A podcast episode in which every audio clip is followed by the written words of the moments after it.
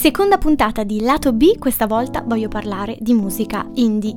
Personalmente penso sia la missione discografica meglio riuscita in Italia, a un certo punto il mercato musicale si è accorto che faceva fico essere alternativi, peccato che negli anni 70 gli alternativi non erano fichi perché alternativi, ma per i loro ideali che ad oggi in questo genere mi vengono un po' a mancare. Comunque, iniziamo con le prime caratteristiche mm, della musica indie. Prima caratteristica di un gruppo indie è senz'altro il nome. Il nome deve essere rigorosamente italiano o forzatamente tale, quindi se cerco su Spotify indie trovo gruppi come Psicology, Mocha, I Tristi, Erbe Officinali, Calcutta, Gazzelle. Poi ci sono quelli metà e metà, tipo dei giornalisti, fra, quintale, eccetera. Seconda caratteristica dell'indie è la location del concerto.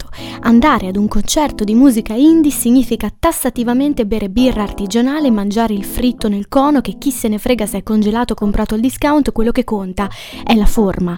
Terzo elemento fondamentale dell'indie è l'abbigliamento.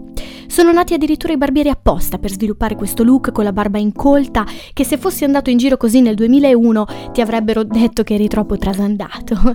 I jeans sono anni 80, vita alta per le donne e gli uomini portano spesso i cappelli anche di sera.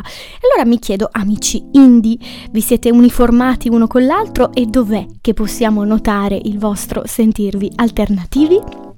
Parlando di musica, poi diciamocelo, diciamolo una volta per tutte, la parola pop non è una parolaccia.